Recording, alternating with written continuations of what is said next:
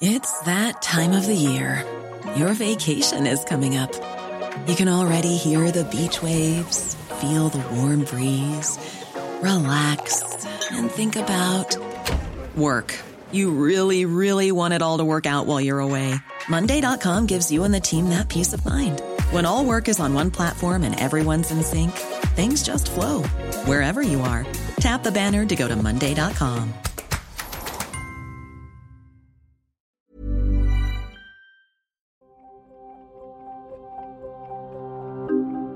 J'ai eu l'occasion de voir aussi de la télé, des choses filmées. L'audio, il y a une légèreté du technique qui fait que euh, c'est tellement plus souple, euh, on, est tellement plus maître de ce qu'on fait direct euh, du producteur au consommateur presque. On parle beaucoup de circuits courts dans la, bouffe et dans plein de trucs. L'audio, c'est ce qui permet encore le circuit court.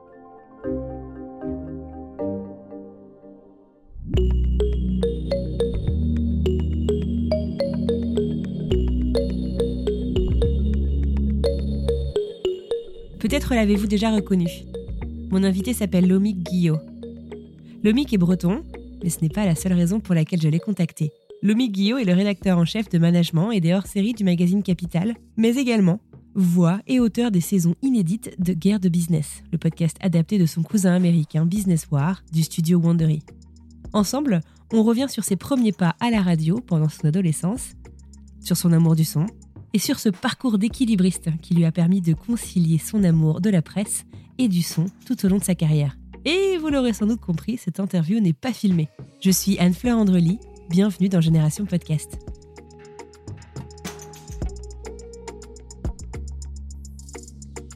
Je suis Lomic euh, Guillot, euh, ça s'écrit Lomig et ça se prononce Lomic, c'est breton. Euh, on n'est pas très nombreux à avoir ce, ce, prénom, ça veut dire euh, petit Guillaume en breton. Voilà pour la petite histoire, le IG en breton se prononce IC. Euh, c'est le même qu'on retrouve dans Yannick, par exemple, qui peut s'écrire euh, ICK ou IG, qui veut dire petit Yann, petit Jean, dans Soisic, qui veut dire petite Françoise. Enfin voilà, on peut, on peut continuer comme ça. On pourrait faire toute une émission sur les podcasts bretons. Euh, et tout un podcast, pardon, sur les prénoms bretons. Il y aurait, il y aurait de quoi faire. Euh, voilà, donc ça, donc, voilà, je m'appelle donc Lomic Guillot. Je vous parle depuis la chambre de mes filles, qui est un endroit de la maison à peu près calme aujourd'hui, puisqu'elles sont à l'école et au collège, et, et qui se trouvent dans le 17e arrondissement euh, de Paris. Vous êtes euh, breton, moi je suis brestoise. Au niveau prénom original, on se comprend. Moi, Anne-Fleur, il n'y en a pas 15 non plus. Euh, on me demande régulièrement euh, si, si je me suis pas trompée. Dans le de famille surtout, on me demande si j'ai pas oublié une voyelle. Euh, donc, solidarité. non, ça, c'est, Guillot s'écrit avec un O, mais tout le monde veut rajouter un T. Bah, j'imagine. C'est bien le... Et c'est pas Guilio non plus, c'est, c'est, ce n'est pas italien, c'est bien breton. D'accord, très bien. Bon, écoutez, les bases sont posées. euh, aujourd'hui, on va parler donc de votre histoire journalistique et notamment avec le son. Je précise avec mmh. le son parce que vous êtes un journaliste à plein, plein de casquettes. Vous travaillez en télé, en radio, en podcast, en presse écrite. Mais ce que j'ai trouvé, euh, dès vos 16 ans, la radio et le travail du son vous font de l'œil puisque vous commencez par co-animer une émission musicale sur une radio associative qui s'appelle Sortie de secours, c'est ça? Ouais, ouais. c'était génial parce qu'on avait l'impression qu'on avait de la pub dans tous les lieux publics. Il y avait toujours un, un logo euh, sortie de secours quelque part. Donc c'est quand même, c'était, c'était assez génial comme nom de radio parce que tant dans les gros événements, vous aviez des, des grosses pancartes, euh, RTL, Fun Radio, etc. Nous, il y avait sortie de secours, le logo était partout. Donc euh, voilà, c'était, c'était assez efficace en termes de com. Euh, non, c'était vraiment une toute petite radio associative dans une maison de quartier à Bondoufle, près de, d'Evry dans l'Essonne. Et alors c'est pas, c'est pas ma vraie première radio parce qu'en fait j'ai fait beaucoup de radio euh, dans ma chambre pendant très longtemps, euh, tout seul avec mes, mes, mes, copains et sur des cassettes, euh, ah, faire des émissions juste entre nous. Quoi. Donc, et vous parliez de quoi? De tout et rien. Moi, j'avais j'avais quoi 8 ans 8 ans au moment des, des, des, radios libres des premières radios libres et, et de, de l'explosion de, de l'arrivée de toutes les radios FM donc j'étais fasciné par ça et, et, et c'était un jeu euh, de, de, jouer à faire de la radio avec euh, mes cousins cousines amis copains etc et donc donc j'avais un petit studio dans ma chambre on enregistrait des cassettes voilà, de plein de trucs. Donc, euh... Génial. Donc vous étiez le cousin ou le frère, le copain qui avait toujours envie d'enregistrer euh, des trucs. C'était difficile ouais, voilà, de convaincre ouais. les copains à l'époque ou Ah non, non, non, parce qu'on se marrait bien, on faisait des fausses pubs, on racontait des... des... Enfin, c'était pas très intéressant, hein. on enregistrait les disques à la radio, puis on repassait les cassettes des disques euh, en parlant dessus, enfin voilà, c'était, mais c'était, c'était les débuts. Et puis, euh, et puis un jour, je me suis dit que j'aimerais bien en faire en vrai, et j'ai eu la possibilité d'aller sur cette radio je lisais à l'époque un magazine qui s'appelait Sono Magazine, où il y avait plein de reportages sur euh, les discothèques et les radios. Et euh, j'adorais découvrir les, photos des, studios, etc. Et puis il y avait des petites annonces, et dans les petites annonces, j'ai vu que cette radio recherchait des, animateurs. Et donc, avec un, copain de, collège, on a postulé, pour, puis on s'est retrouvé le samedi après-midi à aller faire euh, les guignols là-bas. C'était très rigolo. J'avais convaincu euh, mes, parents de me laisser aller faire ça le samedi en leur disant que ça me. Parce que je suis assez timide hein, de nature, j'étais toujours assez. Ah je suis toujours d'ailleurs plutôt timide. Et euh, je les avais convaincus de, me laisser aller faire ça en leur expliquant que ça m'aiderait à gagner en aisance pour euh, l'oral du bac français qui se profilait. Pas bête et donc c'était une sorte d'entraînement à l'oral et pour gagner un peu en aisance. Et c'était une émission musicale C'était une émission de copains, hein. c'était, je, sais, sais plus combien de temps on faisait, c'était deux heures, on passait des disques, on racontait des bêtises entre les disques, enfin, comme on peut le faire quand on a 16 ou 17 ans. Quoi. Donc, euh. Il n'y avait, pas de, avait pas de concept plus que ça. Ouais. Non, mais bon, c'est comme ça aussi qu'on commence, c'est super. Ouais, ouais.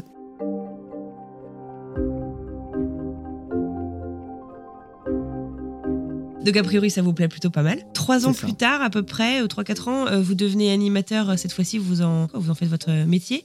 J'ai cru lire radio, je suis pas sûre comment on le prononce, Horizon FM et Angien, Angienne, Angienne. Anguin. Anguin. Anguin, ouais, ouais, Oui, non, ça c'était encore, euh, c'était encore un peu du, pas du bricolage, mais c'était, euh, c'était un peu, euh, c'était amateur. Ouais, c'était le week-end, toujours entre copains. On a fait ça assez longtemps.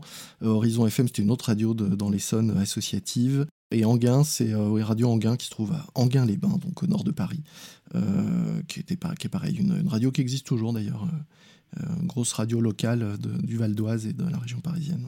D'accord. Une anecdote que j'ai trouvée euh, super intéressante. En 96, vous avez fait votre service militaire à Sarajevo. Ouais, euh, et vous avez participé au lancement de la radio militaire Azure FM, c'est ça? Oui, je faisais mon service militaire en fait euh, au sein du CIRPA, qui est le, service, enfin qui était d'ailleurs, ça a changé de nom, le service de presse de l'armée à Paris, à l'école militaire. Et, un jour, ils sont passés dans les, dans les bureaux en demandant s'il y avait des volontaires, des gens qui avaient déjà fait de la radio pour participer au lancement d'une radio euh, à Sarajevo. C'était la fin de la guerre en Bosnie. Hein, les accords de paix euh, venaient d'être euh, signés. Et il y avait beaucoup de soldats français qui étaient là-bas. Ils voulaient monter une radio à la fois pour tester, voir s'il y avait une possibilité de, je pense, de passer des informations à la population locale et puis surtout pour soutenir le, moral des troupes à l'image de ce que peuvent faire les Américains qu'on ben, on a tous vu, enfin beaucoup ont vu Good Morning Vietnam par exemple, et c'est vrai que souvent sur les théâtres d'opération, les, militaires américains déploient une radio pour accompagner la, vie de, leurs soldats. Et l'armée française a voulu faire la même chose là-bas. Et donc, euh, on est parti, on était 8 euh, pour monter tout début 96, 1996, cette radio euh, à Sarajevo, effectivement, pour, pour les militaires.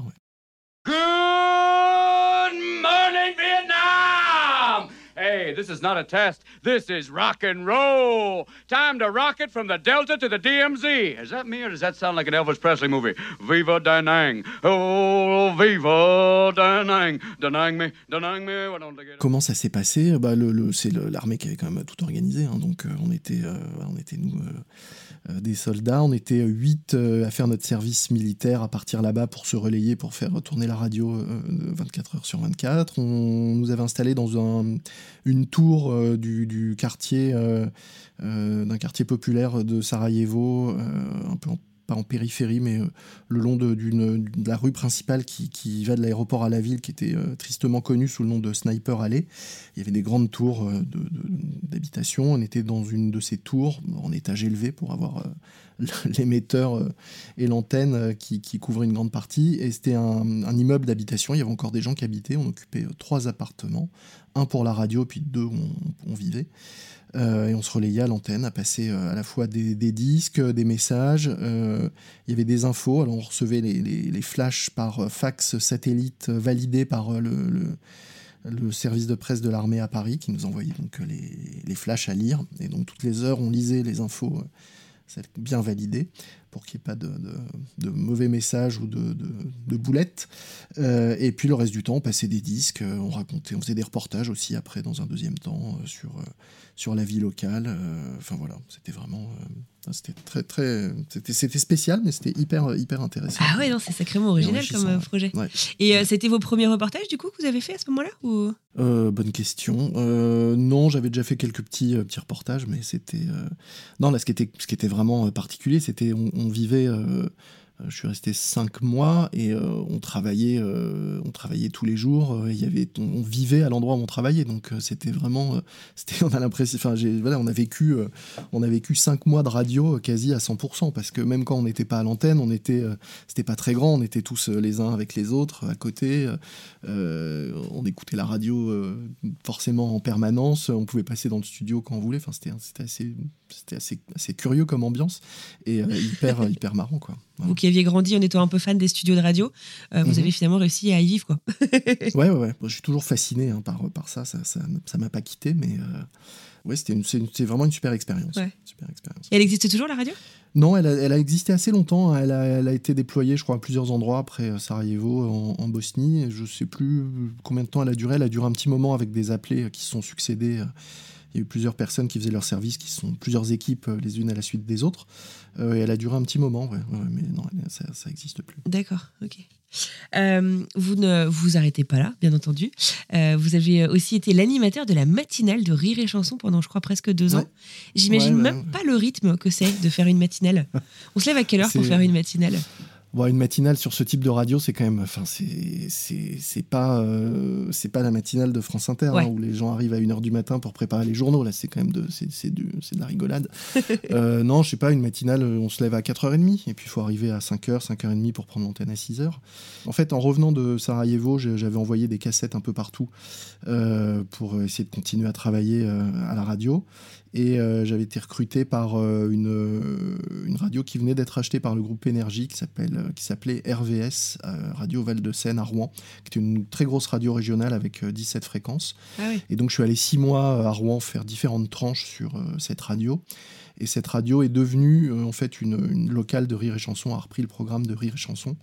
Et c'est comme ça que je me suis retrouvé à Paris, sur l'antenne nationale de, de Rire, d'abord à faire la nuit le week-end, et puis, euh, puis au bout de six mois, euh, la matinale. D'accord. C'est euh, combien, combien d'heures? C'est quoi? C'est 6h, 9h, un truc comme ça? Ouais, c'est ça. C'était 6h, 9h. J'ai fait ça 97, 98. voilà. Et j'ai fait la dernière, la dernière saison que j'ai faite là-bas vraiment en matinalier. C'était avec un animateur qui est, hyper talentueux qui s'appelle Philippe Liado, qui continue lui, qui depuis fait toujours la matinale, mais sur Nostalgie. c'est une des matinales musicales les plus écoutées de France aujourd'hui. Ça cartonne son émission. Et c'est vraiment un type euh, un animateur euh, hyper, euh, hyper doué et, brillant. et voilà. Donc j'ai toujours plaisir à l'écouter. on voit que vous avez encore les étoiles dans les yeux hein, en y repensant. Ouais, ouais, c'est toujours très sympa. Et en fait, ce, que, ce que je dis pas depuis tout à l'heure, c'est que la radio, ça a été longtemps à la fois au début un loisir presque et une passion. J'en ai pas vécu tout de suite et j'ai en parallèle de tout ça fait beaucoup de choses dans la, dans la presse. Euh, commencé à écrire. Euh, et, puis, bah, fin 98, je, faisais euh, un peu des doubles journées, puisque je travaillais le matin à la radio et je travaillais pour des magazines dans la journée. Et il y a eu un moment, bah, il a fallu que je fasse un, choix entre, entre, entre deux activités. Et, à ce moment-là, j'ai choisi, j'ai choisi la, de bifurquer vers l'écrit pour participer au lancement d'un magazine en France qui, qui, était euh, sur lequel je, travaillais et qui voilà je pouvais je pouvais vraiment pas continuer à faire les deux. Donc euh, c'est là que j'ai arrêté euh, que j'ai arrêté l'antenne un, petit moment. Même si j'ai continué à faire mais plutôt sur un rythme un peu plus léger des chroniques des choses comme ça le matin jusqu'à jusqu'à 2008 d'accord. quand même une dizaine d'années mais c'était c'était moins intense que ce que je faisais jusqu'à présent. Mais c'est exactement ce que j'allais vous demander. En fait, justement, je trouvais que c'était euh, assez impressionnant que vous ayez été euh, aussi actif sur euh, autant de médiums, finalement, d'information ou de, de, communication, de journalisme. C'est assez rare, finalement, les, les, journalistes qui contribuent sur autant de canaux en même temps, non? Non, c'est pas. Non, non, je pense pas que ce soit rare. Après, ce qui est peut-être différent, c'est que. ce qui, enfin, ce qui, qui, ce qui perturbe parfois, c'est que j'ai fait à la fois de, du journalisme en presse écrite et en radio plutôt du divertissement, enfin plutôt de l'animation, plutôt une casquette. Enfin voilà, quand je dis que je euh, j'ai travaillé à Rire et Chanson, c'est souvent des gens ont du mal à. Ceux qui me connaissent par ailleurs pour d'autres activités ont du mal à, faire le lien ou à comprendre la logique derrière ce, tout derrière tout ça et ce parcours, parce que c'est vrai que c'est des choses très euh, très différentes, mais, euh, mais en même temps c'est ce qui est riche et ce qui est intéressant quoi. Puis je j'aime pas les, cases, les étiquettes ça reste derrière le, même métier, c'est l'envie de transmettre, de communiquer, de raconter des histoires, de faire partager des moments, etc. Après aussi, euh, sur le, journalisme, aujourd'hui je travaille pour des, médias plutôt euh, qu'on étiquette euh, sérieuse, mais j'ai quand même longtemps travaillé dans de la presse magazine, qui est plutôt de la presse de divertissement que de la presse, même si c'est de la presse avec du fond et, sérieuse. La presse magazine, c'est pas de, de de l'information dure, c'est pas, c'est pas le, euh, le, journal. Euh, enfin voilà, c'est des choses souvent plus magazines et il y a plus de passerelles entre euh, la forme d'écriture magazine et, et ce qu'on peut faire en, animation radio que entre présenter un flash. On peut dire les noms des magazines pour lesquels vous avez bossé? Aujourd'hui, je travaille, je travaille pour principalement deux magazines. Je travaille pour, je suis rédacteur en chef d'un magazine qui s'appelle Management, qui est un magazine sur le monde du travail, comme son nom l'indique. Euh, qui fait six numéros par an, et je travaille pour un magazine qui s'appelle Bienvenue chez vous, qui est un magazine sur l'immobilier et la décoration, euh, incarné par Stéphane Plaza, donc euh, animateur bien connu et agent immobilier le plus célèbre de France. Donc on a lancé ce magazine avec lui il y a un an. Euh, je suis aussi rédacteur en chef de ce, de ce, magazine, donc deux magazines assez différents qui font partie du même groupe euh, qui s'appelle Prisma Media. Et je m'occupe aussi euh, de, des hors-séries de Capital, qui est donc un autre magazine économique du, du, groupe, où on fait des hors-séries thématiques sur le luxe, le numérique, l'automobile, etc.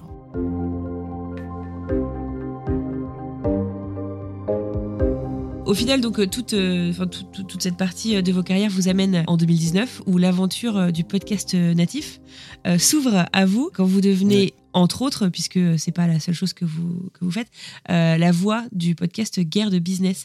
Est-ce que vous écoutiez des podcasts à l'époque? Est-ce que vous connaissiez des podcasts en 2019 en 2019, oui, parce que chez Prisma Media, ça fait un moment qu'on faisait déjà, on avait commencé à faire, à faire des podcasts, donc j'écoutais ceux qu'on faisait déjà. Il y en avait quelques-uns, notamment. Il faut que je vérifie la date, mais, je pense qu'il existait déjà depuis un je sais plus depuis quand il existait, mais il y a Mourir moins con, qui est un podcast ah chez, Prisma, qui est, qui est vraiment drôle. Je savais pas que c'était Prisma. Qui, est un format, ouais. En fait, c'est une filiale de Prisma qui s'appelle Cerise euh, Média, et euh, le groupe Cerise, et qui fait ce, podcast que je trouve que je trouve top. Je peux vous poser une question? Alors, euh, question? Quelle étrange question Vous avez des questions? C'est l'occasion de mourir moins con. Pourquoi est-ce qu'il ne faut absolument pas percer un bouton? Vous le sentez? Il est juste là sur votre front. Vous passez la main dessus et vous n'avez qu'une seule envie, percer ce putain de bouton. Sauf qu'on l'a toujours dit, il ne faut pas le faire. Comme son nom l'indique, c'est un truc à savoir pour mourir moins con. Et c'est très très très très drôle. Est-ce que vous vous souvenez en fait de comment euh, ça s'est fait en fait euh, euh, Comment est-ce que vous êtes arrivé dans l'aventure guerre de business? On peut on peut on peut rappeler peut-être que c'est un podcast américain à la base qui existe mmh. déjà depuis un moment qui s'appelle Business War. Prisma, donc le groupe pour lequel euh, je travaille, euh, pour, pour, euh, qui édite les magazines pour lesquels je, travaille, a signé en août donc 2019 un accord avec le studio américain Wondery. Donc Wondery, c'est un très gros producteur de podcasts américain. À l'époque, c'était un groupe indépendant. Depuis, ils ont été rachetés par Amazon. À l'époque, c'était un studio indépendant. Et ils cherchaient à se développer à l'international. Et donc, ils cherchaient dans différents pays des partenaires pour faire des versions locales de leurs programmes et commercialiser la pub sur ces, sur ces programmes. Donc, euh, ils avaient consulté euh, plusieurs, euh, discuté avec plusieurs groupes médias en France, et c'est avec Prisma qu'ils ont signé pour lancer l'adaptation française de plusieurs de leurs podcasts.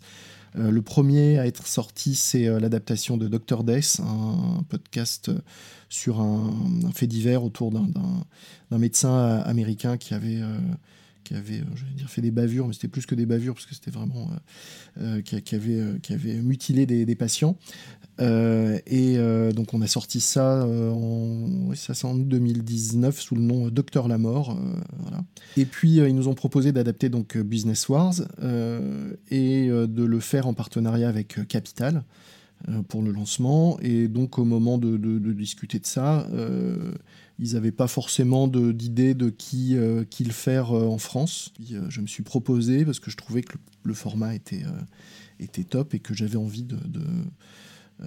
Enfin, que ça m'intéressait de, refaire euh, de refaire de l'audio de façon un peu plus, euh, un peu plus euh, poussée que ce que j'avais commencé à faire avec les podcasts qu'on faisait pour Capital ou Management. Et donc, donc voilà, donc on a fait des, essais et, et, ils m'ont demandé de, si je voulais bien être, être la voix de, française pour le podcast, que j'ai fait, ce que j'ai fait donc, depuis, le, depuis le début.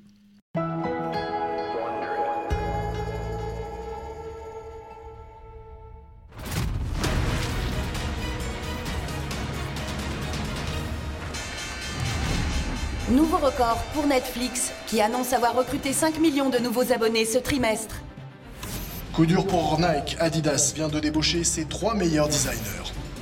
Malgré ces millions, Uber ne parvient toujours pas à s'imposer sur le marché du covoiturage.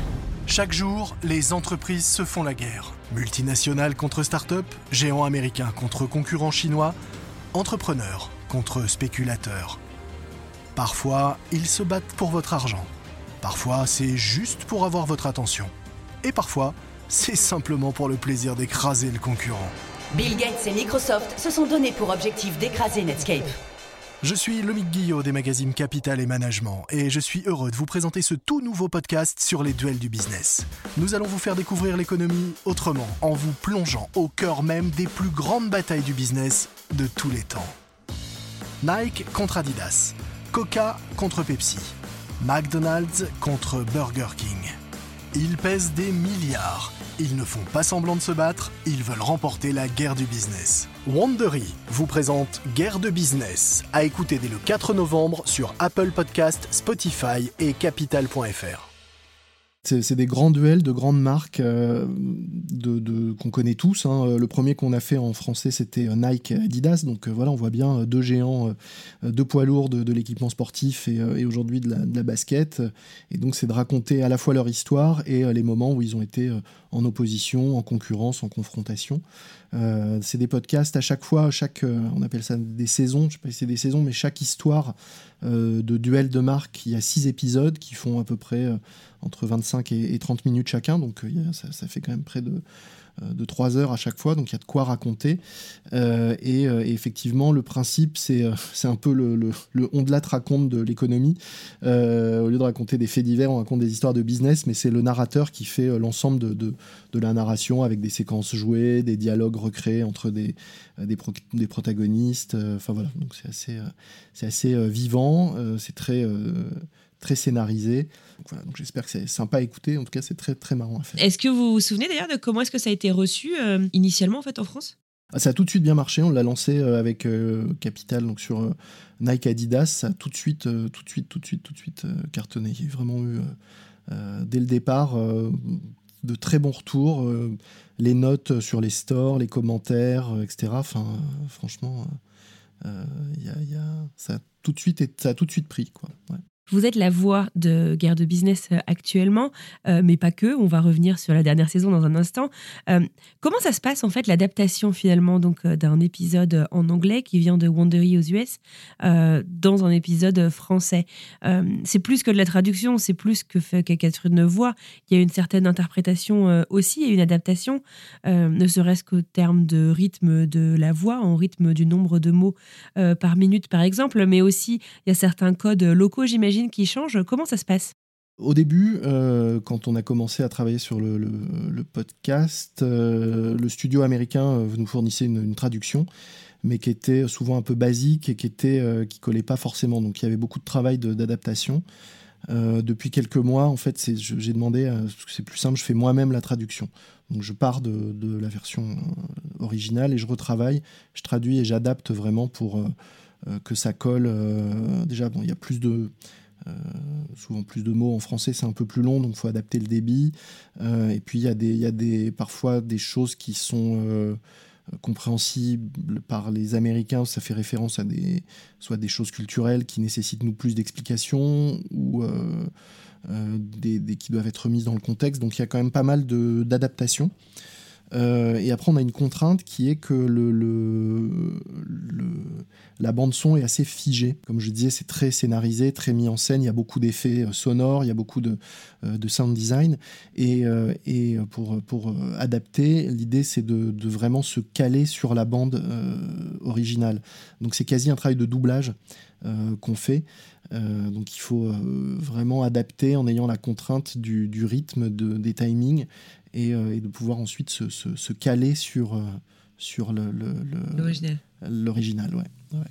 Et c'est étonnant d'ailleurs comme choix parce que ça aurait pu être finalement complètement réinterprété sans forcément, euh, comme vous dites, presque doubler finalement la version originale.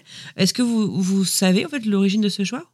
Quand ils ont lancé le, podcast à l'international, ils l'ont lancé dans pas mal de pays. Il y a eu l'Allemagne, euh, je crois qu'il y a le Brésil, le Japon, euh, enfin, je j'ai ah plus la liste en tête, mais il y a beaucoup, beaucoup de, déclinaisons aujourd'hui. Et donc, je pense que c'est dans un souci euh, d'efficacité aussi du studio et aujourd'hui d'Amazon de pouvoir avoir des versions internationales qui soient cohérentes, que ça parte pas dans tous les sens, que ça puisse être produit assez efficacement. Voilà. Donc, avec l'idée de, de, vraiment de faire un travail d'adaptation en local, mais de garder quand même une structure comme pour une série, comme pour. Euh, ah, c'est intéressant. Non, mais c'est vrai, parce qu'on pourrait penser, bon, comme il n'y a pas d'image, on peut être plus libre, mais finalement, on est resté dans cette, euh, dans cette contrainte euh, initiale. Oui, parce qu'à nouveau, le, le, le, travail est, vraiment. Le, tout le travail de, sound design est vraiment hyper important sur, sur cette série. C'est très riche. Et donc, c'est vrai que c'est bien de pouvoir l'utiliser au, au, maximum et donc de, de conserver tout, tout, ce qui est fait aux États-Unis sur, sur les, les Le travail initial là-bas, quoi. Est-ce que du coup tous les épisodes depuis 2019 sont réadaptés euh, en français? Ou est-ce qu'il y a une, une sélection, comme vous disiez, il y a peut-être des, références culturelles euh, qui parlent pas forcément au public français? Oui, non, non, tous les épisodes n'ont pas été adaptés. Il y en a, alors je sais plus à combien, je crois qu'on en est à la dixième, euh, je sais plus, parce qu'on est en train d'en faire une là, donc je sais pas laquelle est dit. Je crois que c'est une dizaine de saisons diffusées. Au début, on n'en a pas fait tant que ça parce qu'on voulait. Euh, dans le contrat avec, euh, avec Wandery et Prisma, euh, il y avait la, commercialisation de la pub et il a fallu, c'est vrai, au début faire beaucoup de aller convaincre les, annonceurs que c'est un format intéressant, qu'on touchait une cible hyper intéressante pour eux, qu'il y avait du monde, des écoutes. Je pense qu'au début, la première année, on a peut-être fait deux ou trois saisons. Et, depuis quelques temps, on accélère. Alors depuis l'été dernier, le contrat n'est plus chez Prisma. C'est Nouvelles Écoutes, un studio euh, français qui a récupéré la distribution des, programmes Wandery pour la France. Mais je continue à faire euh, la voix indépendamment de, l'accord qu'il y avait avec, euh, avec Prisma. Et depuis, donc, il y a un peu plus de, saisons, puisque depuis septembre, on a sorti un épisode par semaine une accélération du, nombre de, saisons, mais il y a beaucoup de saisons qui n'ont pas été adaptées. Il y en a un certain nombre qui ne le seront pas parce qu'effectivement, ça concerne des acteurs trop locaux. Euh, connus, euh, surtout des, Américains. Euh, mais il y a encore pas mal de saisons à adapter. Et puis surtout, et c'est quand même le, là la grande nouveauté du moment, au-delà des adaptations, on, a maintenant la possibilité de faire des saisons inédites ça, pour la France. Et on a sorti il y a, il y a, trois semaines maintenant la première saison 100% française inédite de, de, de, Guerre de Business. Donc c'est pas une traduction de Business Wars ou une adaptation de Business Wars, c'est vraiment une saison inédite pour la France. Euh, qu'on a euh, entièrement euh, écrite et, et enregistrée en France. Et d'ailleurs, vous êtes l'auteur de cette saison. C'est moi qui ai écrit ouais, les, tous les scripts de la saison. Alors, c'est Chanel. Chanel. contre Dior. Donc, les, deux histoires de ces deux grands personnages de, du luxe et de la mode, Gabrielle Chanel, dite Coco Chanel, et Christian Dior. Donc on revient sur euh, leur parcours à eux deux, et puis au-delà de leur parcours, l'histoire des deux marques euh, qui sont devenues des, des, empires aujourd'hui euh, du luxe en France et, dans le monde entier. et donc on, raconte leurs deux histoires parallèles et les moments de friction ou de concurrence qu'il y a pu avoir entre les deux. Hmm. Dans le monde du luxe, les guerres sont discrètes, mais elles n'en sont pas moins intenses. Dans notre nouvelle série de guerre de business de Wandery, nous allons vous raconter la bataille entre Chanel et Dior, deux géants français du luxe qui pèsent aujourd'hui des milliards.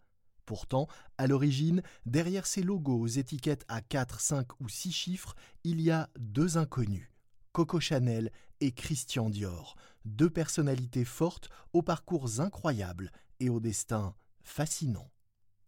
Guerre de business, Chanel contre Dior, notre première série 100% française à écouter dès le 1er mars sur Apple Podcast et sur toutes les applications de podcast. Comment est-ce que ça s'est imposé, je ne sais pas, à, votre équipe, je ne sais pas si c'est Nouvelles Écoutes ou à vous, qu'il fallait euh, maintenant, euh, que vous aviez envie en tout cas, de produire du contenu euh, très local bah, dès le début, on a eu envie de faire des versions françaises. Hein. Déjà, il y, a quelques, il y a quelques mois, on avait discuté avec Wandery de la possibilité de faire ces saisons en France. Là, avec Nouvelles Écoutes, les discussions se sont accélérées. L'envie était assez partagée par tout le monde, je pense à la fois euh, du côté de Wandery, du côté de Nouvelles Écoutes, moi de mon côté aussi évidemment. Euh, mhm.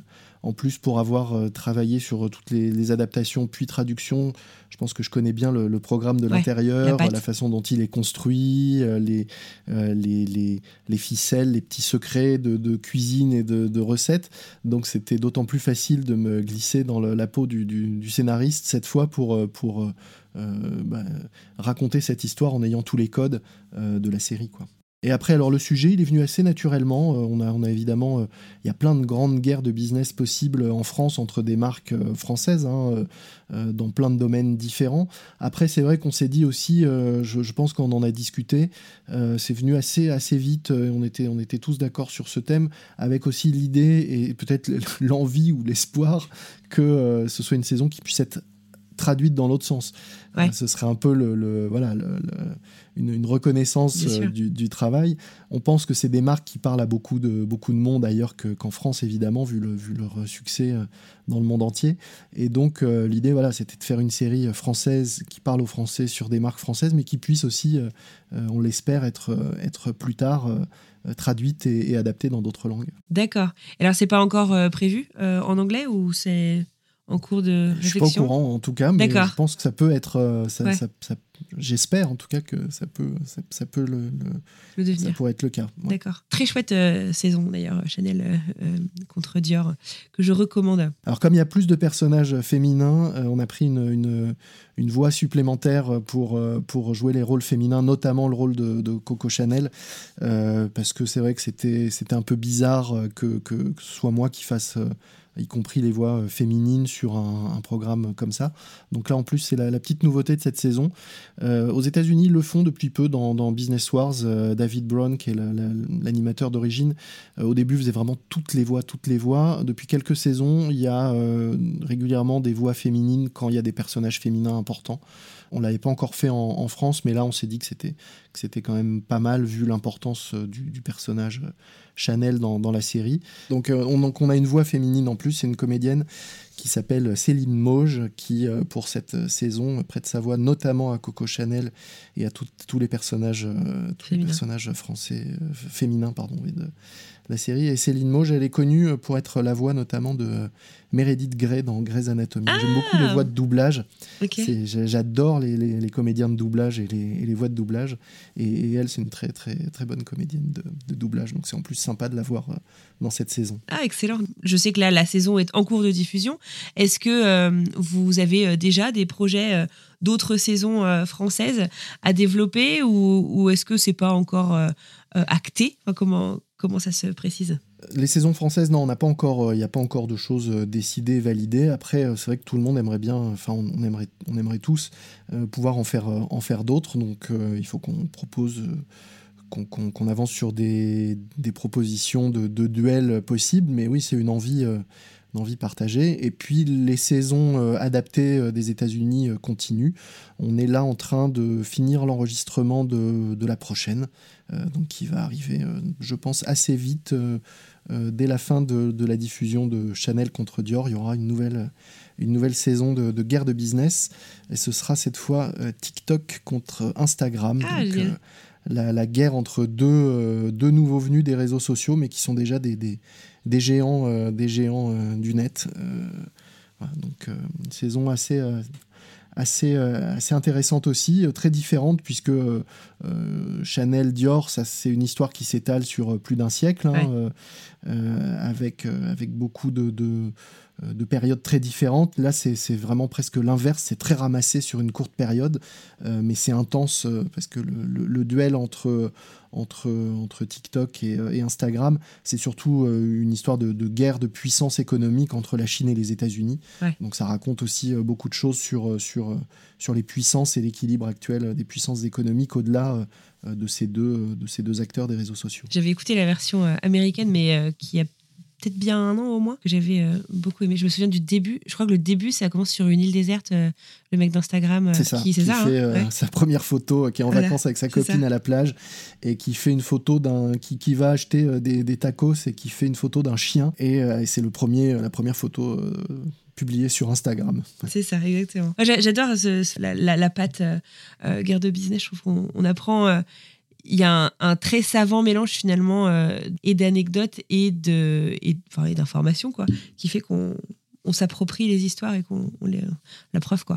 On les, on les retient bah, pour, euh, pour donner une idée alors euh, je sais pas si ça parlera aux gens mais on peut par exemple pour écrire une saison complète comme on a fait là sur Chanel et Dior ça représente donc on, compte, quand on écrit pour, pour la presse, on compte en nombre de signes, mhm. de caractères.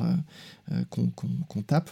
Là, c'est une saison, c'est à peu près 180 000 signes. Pour vous donner une idée, un livre, quand on publie euh, un, un roman court ou une biographie, c'est entre c'est autour de 200 000 signes. Donc c'est presque ah un c'est presque un livre en fait. C'est presque un c'est presque un que vous sortez toutes les enfin toutes les semaines du coup euh, divisé par 6 quoi, j'allais dire. Ouais voilà, tous les, tous, les mois et demi. Donc ça veut dire que c'est enfin c'est riche, c'est dense, ça nécessite pas mal de travail de évidemment de, documentation, de recherche et puis après de, scénarisation et d'écriture pour rendre tout ça vivant, le plus captivant possible et, voilà créer le euh, le suspense quand il faut pour donner envie d'écouter la suite. Enfin, du coup, à quoi ressemble euh, l'équipe euh, qui a sorti par exemple Chanel contre Dior? J'ai du mal à réaliser parce que c'est un boulot bah, gigantesque. Oui, c'est difficile à dire parce qu'il y a à la fois l'équipe euh, de Nouvelles Écoutes euh, qui a travaillé sur euh, tout le montage de, de, la saison, la production. après, il y a le studio où on a enregistré avec les gens qui sont occupés de l'enregistrement, de, de la post-prod, du sound design. Il y a euh, bah, le travail de, la comédienne supplémentaire. Et puis après, il y a tout le travail euh, de marketing, de mise en ligne qui est fait à la fois par Wondery. Ils ont une équipe aux États-Unis qui est dédiée uniquement à l'international, euh, par exemple. et puis il y a tout, le travail ensuite commercialisation pour bah, essayer de, vendre de la publicité puisque c'est un programme qui est gratuit et donc qui, est rendu possible uniquement parce qu'il y a des sponsors qui, euh, qui, euh, qui finance euh, ce programme. Et puis il y a les équipes aussi d'Amazon Music, puisque pour la première fois aussi, la saison était disponible en, avant-première avec ah. une semaine d'avance pour les, les, abonnés d'Amazon Music, voilà, qui pouvaient découvrir et qui peuvent encore découvrir euh, les épisodes en avant-première. Et au niveau en fait, des recherches, parce que vous êtes euh, l'auteur, mais j'imagine que vous n'avez pas fait toutes les recherches euh, tout seul, ou peut-être que si, je ne sais pas. Et si, si, si, si, j'ai écrit, j'ai écrit l'ensemble de la saison. si, si, c'est un travail, là pour le coup, c'est un travail assez, assez solitaire de, de l'écriture. On travaille avec quelqu'un à la, à, la, à la production, par exemple, pour euh, rechercher quelques extraits sonores, euh, des, éléments supplémentaires, mais, mais non, le, travail d'écriture, c'est D'accord. C'est un travail euh, solitaire. et je me suis toujours demandé en fait quelle est la part pour les gens qui n'ont pas forcément euh, encore euh, découvert euh, Guerre de Business. Il y a donc toute une narration et il y a une grande scénarisation aussi. Vous parliez du mhm. sound design, mais il y a aussi en fait une, une immersion finalement dans des dialogues, dans des conversations un peu derrière des portes fermées. On, on sait, en tout cas on imagine ce qui s'est passé quelle est euh, la part euh, Enfin, j'imagine que voilà, c'est des, recherches très rigoureuses. Comment comment comment est-ce qu'on arrive finalement à avoir euh, ces infos, ces, discussions, ces réflexions presque un siècle ou plusieurs plus, plus tard ouais, ça dépend ça dépend évidemment des, saisons et des sujets. Là, pour vous dire, bah, la façon dont moi j'ai travaillé pour, pour cette saison, c'est assez classique. Hein. J'ai lu énormément de, de livres et de biographies à la fois sur Chanel et sur, euh, Dior. Euh, il y a une partie qui est ensuite fictionnée. Hein. C'est évidemment des, petites choses qui peuvent être recréer ou imaginer à partir des récits qui sont faits, mais on trouve beaucoup de, témoignages. J'ai lu aussi beaucoup d'articles, vu des documentaires, écouté des interviews, et en fait, on, arrive à retrouver, souvent en croisant deux trois, deux, trois personnes qui racontent la même histoire, on arrive à reconstituer ce qui a pu se dire, la façon dont ça s'est dit, le climat qu'il y avait. Euh, et, ensuite à, reproduire. Alors pour certains, c'est des, vrais, euh, des vrais dialogues parce qu'on en a une trace, euh, et puis parfois c'est recréer à partir de toute, toute la documentation qu'on a, qu'on a pu accumuler. D'ailleurs, on le dit à la fin, dans le, le, générique, il y a une phrase qui explique qu'effectivement, évidemment, les, dialogues sont des reconstitutions, puisqu'on ne peut pas savoir, on n'était pas là pour savoir ce qui s'est dit, mais que à chaque fois, c'est vraiment basé sur un, grand travail de, documentation et de recherche. Et, et ce qui est le cas pour l'avoir fait, je peux, je peux dire qu'effectivement, tous ces, ces dialogues on, se base vraiment sur euh, des, récits, des témoignages, euh, soit euh, dans des documentaires, soit là dans des, dans des livres, des biographies, et puis dans des sujets plus récents, dans des articles de presse, dans des interviews qu'on peut retrouver. voilà.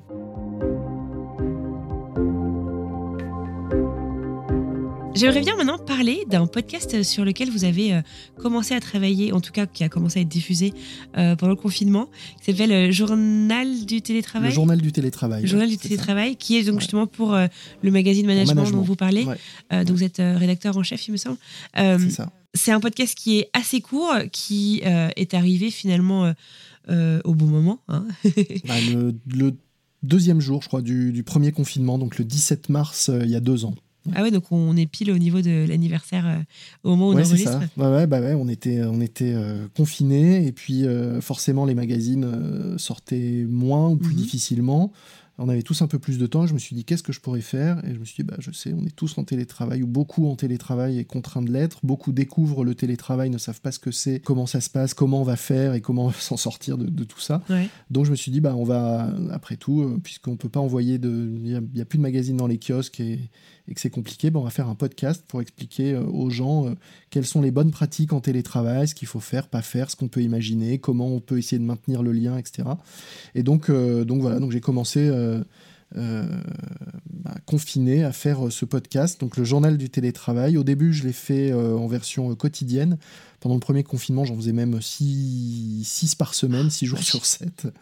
Euh, avec à chaque fois l'idée, c'était d'avoir euh, un invité euh, expert ou témoin qui nous raconte son point de vue sur le télétravail ou qui nous parle d'un aspect du télétravail. voilà. Et depuis deux ans, ce podcast continue. Il y a eu des moments où les épisodes étaient un peu plus espacés.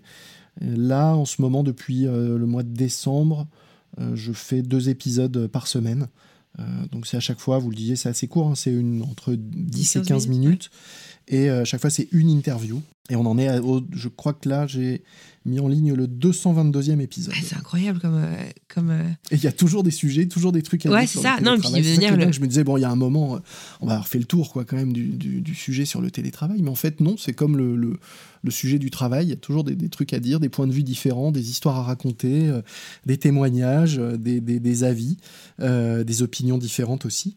Euh, et, finalement, il y a toujours, je trouve, encore des sujets. Je me dis le jour où j'aurai plus de sujets, bon bah, j'arrêterai. Mais là, euh, j'arrive encore à trouver des sujets euh, différents, à renouveler, à créer de l'intérêt, de l'intérêt. Donc c'est assez marrant. Ouais, non, c'est chouette. Vous avez des angles hyper, hyper précis. Écouté, je crois que la semaine dernière l'épisode sur le Club Med qui euh, fait des work qui permet à ses salariés d'aller travailler, d'aller télétravailler euh, une semaine par an dans, un, de ces euh, resorts, dans des clubs. Ouais, C'est pas mal. Ils faisaient pas ça à l'époque où j'étais géo chez eux. C'est le journal du télétravail. L'avantage quand on est boulanger, c'est qu'on peut goûter son pain et profiter de ses croissants. L'avantage quand on est journaliste, c'est qu'on peut lire son journal avant les autres. L'avantage quand on travaille dans un club de vacances, eh bien c'est qu'on passe ses journées dans des endroits de rêve sauf évidemment quand on travaille au siège dans les bureaux. Enfin, en principe, car le Club Med inaugure une offre pour ses salariés, leur permettre de télétravailler une semaine depuis le village de leur choix, histoire de goûter eux-mêmes aux produits qu'ils vendent. C'est le sujet de ce nouvel épisode du Journal du télétravail, le podcast du magazine Management. Je, je- je suis intéressée juste pour revenir sur euh, la genèse en fait de ce podcast-là. Vous, du coup, vous avez lancé le concept en 24 heures? Ouais, c'est ça. Ah ouais. Donc vous avez réagi vraiment tout de suite, tout de suite quoi. Tout de suite, au Comme quoi, début, faut- je me suis dit, ouais, il faut. Faut tenter Allez, quoi on le fait, il n'y a pas de raison. Ouais. euh, voilà. Après, on avait euh, chez Prisma, euh, on, on faisait déjà pas mal de podcasts, donc on avait derrière des équipes, il y, y a des, enfin voilà, pour créer le flux, l'hébergeur, le visuel, enfin voilà, on a, on a, on a fait ça, mais on l'a fait tout de suite. Ouais. Ouais, chapeau. Au final, j'ai l'impression qu'en fait, peu importe où vous allez, euh, vous vous débrouillez pour vous retrouver euh, plus ou moins directement derrière un micro. Peut-être. que vous réserve euh, l'avenir, Lomic? Euh, que- Quelles sont vos, je sais pas, vos, vos ambitions, vos désirs ouais, en termes de podcast ou pas de podcast d'ailleurs? D'abord, je trouve que le- le- le- l'audio, euh, ce qui est formidable, c'est que c'est un média qui est très écrit. On a souvent l'impression, et souvent d'ailleurs quand je faisais de la radio, les gens avaient l'impression que la radio c'est un métier, un média d'improvisation, qu'on arrive, qu'on se met derrière un micro, qu'on appuie sur le bouton, qu'on parle Mm. et, que, et que ça doit sortir comme ça, euh, comme ça vient, et qu'on on parle à la radio comme on parle dans la vie. En fait, le média audio, c'est un média très écrit, et c'est une écriture qui est vraiment proche de l'écriture magazine. Et je disais tout à l'heure parfois euh, que euh, dans mon parcours, il y a des, trucs qui peuvent surprendre, que j'ai fait des choses qui sont pas forcément en lien les unes avec les autres, mais le lien, c'est pour moi, c'est vraiment ça, c'est l'écriture. Et donc, j'adore écrire, j'aime écrire, et, et ce que je trouve génial avec l'audio, c'est que ça permet de rendre l'écriture vivante. Euh, puisque on, porte son texte, on le, lit, et, ça rend, euh, l'écriture euh, très vivante. Donc, voilà. Après, ce que j'aime aussi, c'est le, pour, faire une petite différence, peut-être podcast radio, super excitant dans, dans la radio, c'est le direct euh, qu'on retrouve pas avec le podcast. Ouais. Alors euh, il y a des formats, euh, on le disait, voilà, avec le, le confinement, euh, ça a permis d'être très réactif, de faire un podcast quotidien. C'est pas du direct, mais c'est quasi du direct. Et, et je trouve ça aussi intéressant de voir peut-être si demain le format live audio peut se, se développer. Alors je trouve ça très bien d'avoir des podcasts hyper produits, très écrits, très scénarisés comme euh, Business Wars et je trouve ça bien si en parallèle on peut euh, multiplier ou développer des formats euh, un peu plus live. Spontané. Euh, ouais. ouais, voilà. Donc je pense que le, le- ces deux choses peuvent coha- cohabiter. Ouais. Est-ce que vous avez été justement, je sais pas, un, un des, un des premiers adopteurs d'applications comme Clubhouse ou je sais pas Space sur Twitter? Ouais, j'ai essayé, j'ai essayé, mais euh, je j'ai pas accroché. J'ai trouvé, enfin, le, le, le- le problème de, de Clubhouse, c'est que les gens parlaient de Clubhouse au début et j'ai pas, ça n'a pas embrayé sur autre chose. Euh, et du coup, j'ai pas été convaincu. Mais c'est pour ça que je pense qu'il y a quand même un truc à, à développer euh, euh, sur le, live audio qui est, qui, est, qui est balbutiant, mais qui est pas encore tout à fait, qui est pas en- encore au point.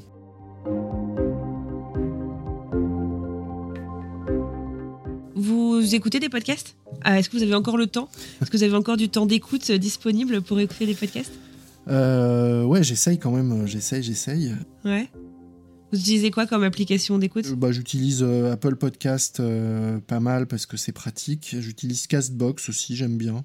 Je trouve que ça change de, de- d'Apple Code Podcast. Après, et puis après, j'utilise Deezer. Donc, j'ai pas de. Je suis D'accord, pas- Je ouais. suis pas accro à une, à une Si votre patron d'Amazon écoute, ils vont pas être contents.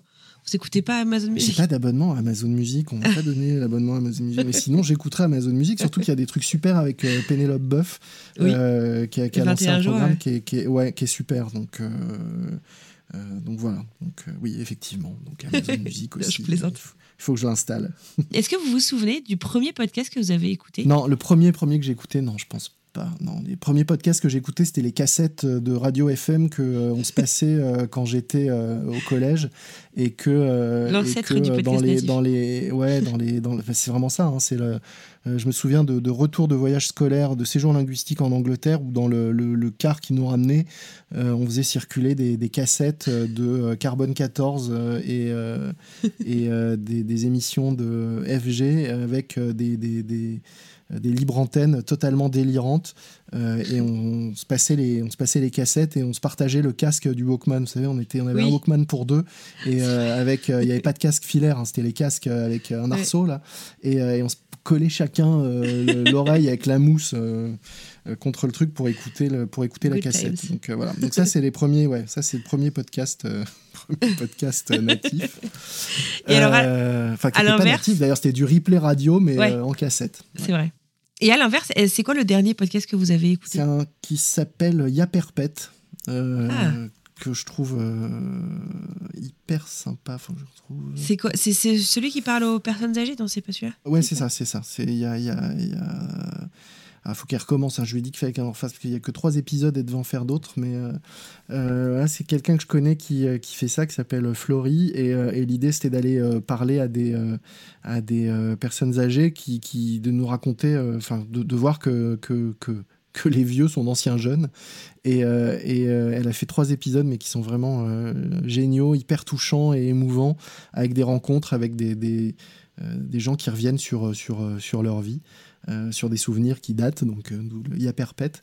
Et euh, c'est un format que je trouve hyper, hyper touchant et hyper riche. Donc voilà, si, si vous avez envie d'aller écouter, je, trouve que c'est sympa.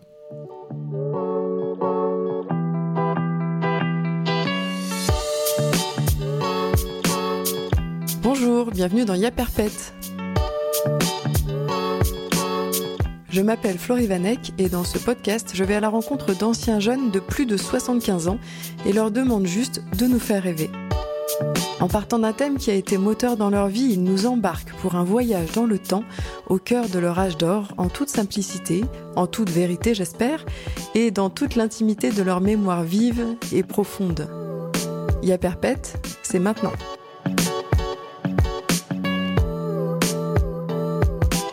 Aujourd'hui, je vous emmène rencontrer Marc. Il y a 4 ans, Marc et son épouse, qui partagent sa vie depuis plus de 50 ans, ont emménagé dans cette grande maison qu'ils ont entièrement refaite de la cave au grenier. Travaux déco tout. Ils avaient 70 et 72 ans quand ils se sont lancés dans cet énorme projet. Je vous laisse imaginer l'énergie qui se dégage du couple. Eh ben merci.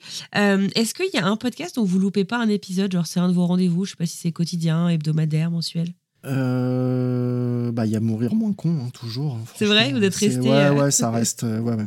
Mourir moins con, puis il y a la déclinaison Grandir moins con, qui est vachement sympa. Ah, je connais pas. Euh, qui, est, qui est plus pour les, pour les enfants, mais qui est vachement bien. Grandir moins con. Qui est pareil, puis- qui, qui démystifie euh, des. Ouais, ouais, ouais. ouais, ouais. Qui, est- qui est D'accord. donc, vachement bien. C'est quoi une élection? J'ai demandé à mes parents et voilà ce que j'ai compris. Bah pourquoi? Pourquoi Pourquoi? Pourquoi? Pourquoi? Pourquoi? Et pourquoi qu'il dit pourquoi? C'est l'occasion de grandir moins. Grandir moins. Une élection, c'est quand on demande à des gens qui va diriger le pays ou une région ou un village par exemple. Ça se passe comment? Prenons l'exemple de l'élection du président de la République. Il y a plusieurs personnes, environ 15 ou 20, qui veulent devenir président. Ils ont des idées différentes sur la manière d'être président. Puis, euh, pour être un peu euh, corporate, mais parce qu'il est, c'est aussi parce qu'il est vraiment, vraiment sympa, il y a euh, les podcasts Les Savoirs Inutiles de, de Néon, euh, du magazine Néon, euh, qui sont vachement sympas, Les Savoirs Inutiles. Donc on est quand même toujours beaucoup sur de la culture G. Ouais, c'est vrai. Ouais. vrai. Et après, dans un autre registre, j'aime beaucoup. Alors, c'est, euh, c'est, il, est, il est mensuel. euh, j'ai d'ailleurs participé à un des épisodes. S'appelle Les ondes, des ondes vocastes euh, sur l'univers de la radio. Super intéressant à chaque fois. Plein de, plein de témoignages, d'histoires, euh, d'anecdotes, de, de, de choses sur l'histoire de la radio. Des ondes vocastes, l'univers de la radio en podcast. Des ondes vocastes, le podcast qui parle de radio et de podcasting tous les mois, le rendez-vous à ne pas manquer pour les passionnés des médias. Vous écoutez des ondes vocastes, bienvenue. Des ondes vocastes. Comme toujours dans ce nouvel épisode, on va parler de l'actualité, de l'innovation et de l'histoire de la radio, avec en invité Lomig Guillot, ce rédacteur en chef de Management Magazine, rédac chef adjoint des hors-séries du magazine Capital, a fait de la radio dans les années 90 et 2000, et vous pouvez l'entendre aujourd'hui au sein des podcasts du groupe Prisma. Et justement, pour la partie actu, le tour des ondes, on s'écoutera différents extraits issus des podcasts de Prisma Media. Si vous ne connaissez pas, je pense que vous allez être surpris à quel point ce groupe semble construire une excellente stratégie de média global en misant sur de nombreux contenus en podcast. Euh, donc, Ah, je euh, connais ça pas. aussi vachement sympa. Des ondes vocastes. Ouais. Ok, super. Et puis, qu'est-ce que je peux conseiller d'autre? Alors, c'est une- c'est c'est pas, c'est à la fois du podcast et de la radio. Euh, c'est euh, Radio Resto, euh, la radio des, Restos du Cœur, qui est, organisée. euh, c'est organisé une fois par an sur un week-end. Euh, ils font une radio éphémère pour les Restos du Cœur, et il y a des animateurs de toutes les radios qui viennent faire des émissions. Et bon, l'intérêt, c'est qu'on peut les écouter en direct, mais on peut surtout les écouter en replay. On n'est pas obligé de tout écouter d'un coup, on peut s'en garder un petit peu. Et, franchement, c'est des moments assez incroyables et, géniaux de retrouver des grandes voix de la radio qui viennent faire cette, ces émissions pour les Restos du Cœur. donc c'est un peu les enfoirés de la radio. et on peut écouter ça en replay. C'est franchement, c'est on passe un bon moment. Radio Resto. Est-ce qu'il y a un podcast que vous auriez aimé produire? Business Wars. ça c'est tellement génial. je comprends pas que je, suis un peu vert que le on n'ait pas eu l'idée en France avant parce que c'est franchement c'est le format est top, les histoires sont top. Euh, on pourrait se dire que c'est un truc euh, c'est rébarbatif l'économie et en fait c'est ce que je trouve génial aussi avec les, magazines pour lesquels je, travaille qui sont liés à l'économie c'est que le, prisme de l'économie permet de raconter le monde euh, et de parler de tous les sujets. Et on voit bien dans, dans Guerre de business ou Business Wars on peut aborder aussi bien euh, la, course au vaccin comme on l'a fait récemment, que la conquête spatiale, les réseaux sociaux, l'histoire du luxe, euh, la bouffe, le, la grande distribution, le divertissement, le jeu vidéo, enfin tout, tout est, on peut regarder tout, n'importe quoi dans le monde à travers le prisme de, de l'économie. Et donc euh, pour certains, on peut se dire ouais, ça va parler de chiffres, ça va être rébarbatif, c'est pas pour moi, alors que non, en fait, c'est juste une façon de raconter, euh, raconter le monde et ça permet de raconter vraiment des histoires hyper passionnantes euh, de façon euh, tout à fait ludique et captivante.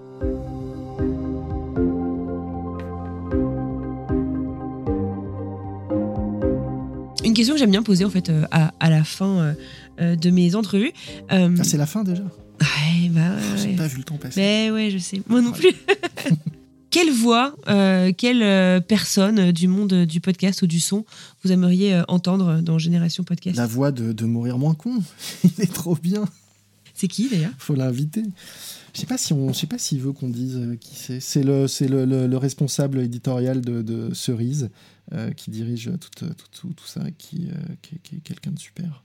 voilà. Et après, sinon, qui d'autre Sinon, moi, j'aimerais bien écouter un gros consommateur de podcast, quelqu'un qui, soit vraiment un accro, qui connaisse tout et qui, puisse parler de, ce que ça lui fait, de comment il reçoit ça, comment il écoute, euh, à quel moment, euh, est-ce qu'il se fait des, des, playlists selon le moment de la journée ou sa semaine, euh, est-ce que le, fait de moins se déplacer aujourd'hui qu'il y a deux ans avec le télétravail, etc. Ça a joué aussi sur la consommation? Est-ce que les gens qui écoutaient le podcast dans les transports l'écoutent autrement aujourd'hui? Enfin voilà, des, choses Très bien. Les consommateurs, faites parler, donnez un peu la parole aux consommateurs. Ouais, on en a fait quelques-uns, mais on pourrait faire un focus. Euh, voilà, aux gros, gros, euh, gros abonnés et à ceux qui, qui de l'autre côté euh, reçoivent et apprécient ce qu'on essaye de faire.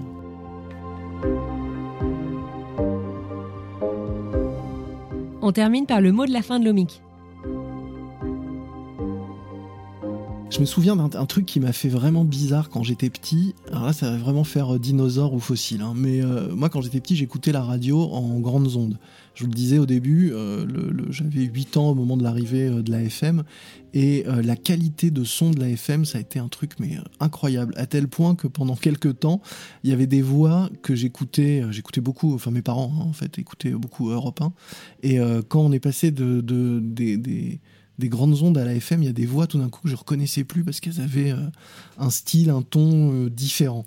Et, euh, et, au début, c'était très bizarre cette, cette qualité. Et puis en fait, aujourd'hui, on se rend compte que ça paraît normal d'avoir, de s'entendre comme si on était au plus près de l'oreille quand on parle dans, le, dans, dans un micro c'est peut-être pas très clair tout ce que je raconte, mais tout ça c'était pour dire que voilà, y il y avait derrière les voix un grand mystère, et je trouve ça bien de conserver quand même le, mystère de, de, la voix et des voix. Je suis pas forcément fan de euh, la radio filmée, euh, des têtes des gens sur euh, les, les, les artworks des podcasts, de, de se montrer énormément. Je trouve ça bien de garder du mystère à la voix. C'est ce qui fait aussi sa force et sa puissance. Euh, c'est ce qui fait que moi, ça m'avait déstabilisé quand tout d'un coup euh, euh, la, voix était devenue avec une qualité incroyable.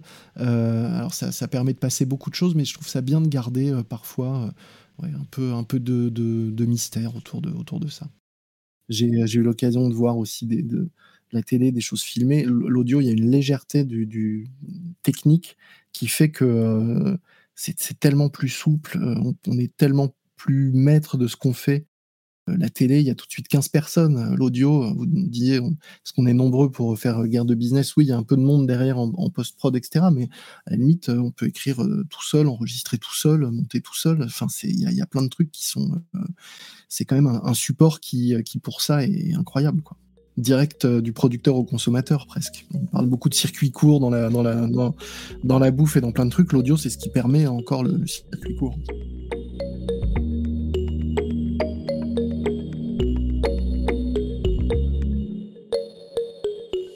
Et voilà, c'est terminé pour aujourd'hui. Je tiens à adresser un immense merci à Lomi Guillot pour sa disponibilité et pour cet excellent moment qu'on a passé ensemble. J'ai appris plein de trucs et j'espère que vous aussi. Bien entendu, mon merci s'adresse également à vous, chers auditeurs et auditrices de Génération Podcast, pour votre fidélité et les retours que vous me faites sur les différents épisodes. Ça nous aide énormément et c'est aussi hyper agréable. Si vous souhaitez discuter de cet épisode, retrouvez-nous sur LinkedIn et Instagram, Twitter aussi pourquoi pas. J'essaye, mais je suis pas très très bonne. La semaine prochaine, vous retrouverez Mélanie Young pour sa chronique d'actualité podcastique. Et moi, je vous retrouve dans 15 jours pour un épisode un peu spécial. Je ne vous en dis pas plus pour le moment. J'ai plus qu'à vous souhaiter une excellente fin de semaine. Je vous souhaite plein de belles découvertes podcastiques et je vous dis à très bientôt dans Génération Podcast.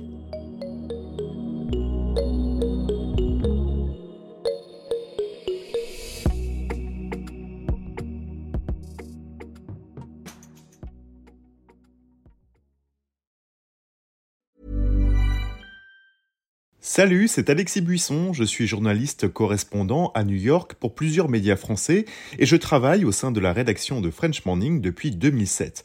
À French Morning, j'aime vous raconter des histoires qui vont vous faire parler et réfléchir.